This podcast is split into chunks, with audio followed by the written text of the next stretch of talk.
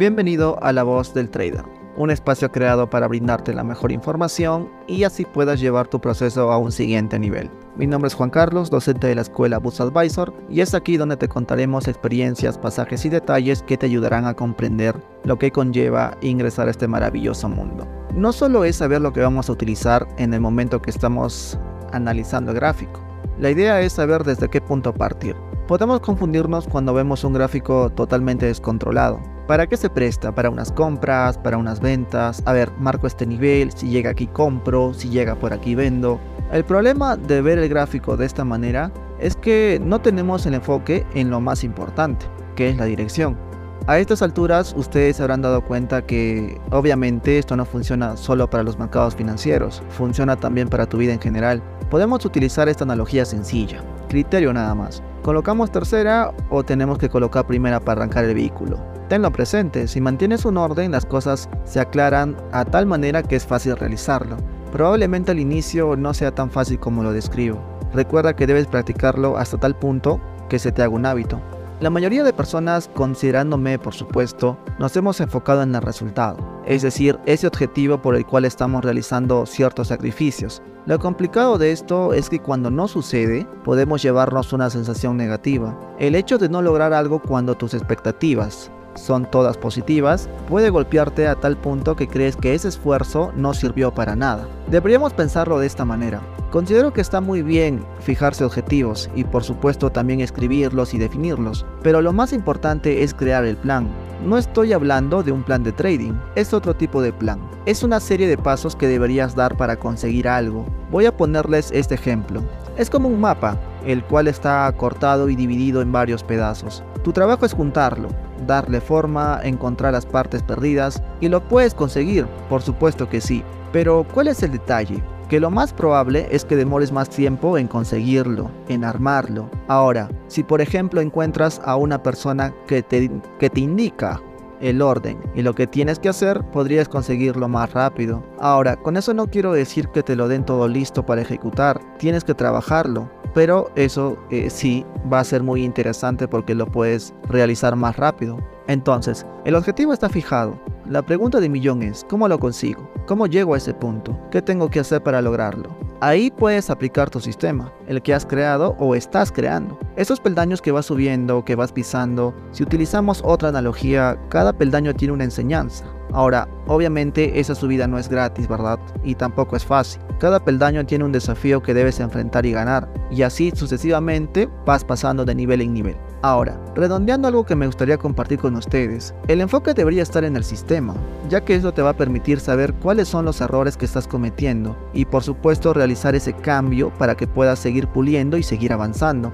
Les comento esto porque en algún momento llegué a pensar que solo se trataba de fijar objetivos. Sucedía que en la derrota me invadían sentimientos negativos, pero lo más complicado, considero yo, fue sentirme a gusto, sentirme feliz solo cuando lograba algo. Entonces, esto es algo dependiente y lo más probable es que estés amarrado a alguna situación con una expectativa que no se logra muchas veces. Entonces, puede influir en tu vida.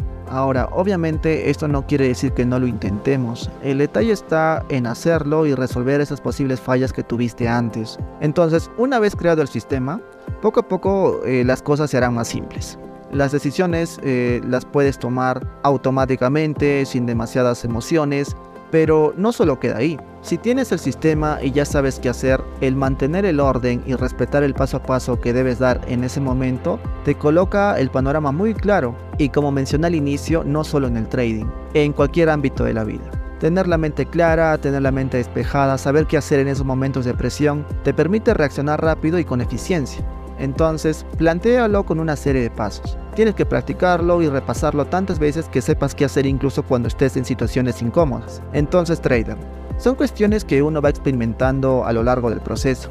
Ahora tienes que asimilarlo de manera positiva. No permitas que solo un momento de sentimientos negativos arruine tu día. No vale la pena el haber pasado un minuto de estrés y terminar el día así. Todo lo contrario, aprendes que esas cosas no suman en tu día, en tu proceso, en tus proyectos, porque simplemente existen cosas a nuestro alrededor que nosotros no controlamos. Puedes tener esos destellos de motivación, donde solo en ese momento, por ejemplo, quieres enfocarte en algo, quieres mantener ese orden, quieres respetar tu plan, pero al día siguiente regresas a lo mismo. Claro que es un proceso un poco amplio, Ahora, he escuchado por ahí que, por ejemplo, leer un libro o escuchar un podcast no te va a solucionar la vida. Muchos pensamos que, por ejemplo, voy a leer este de aquí, ¿no? Voy a leer este libro.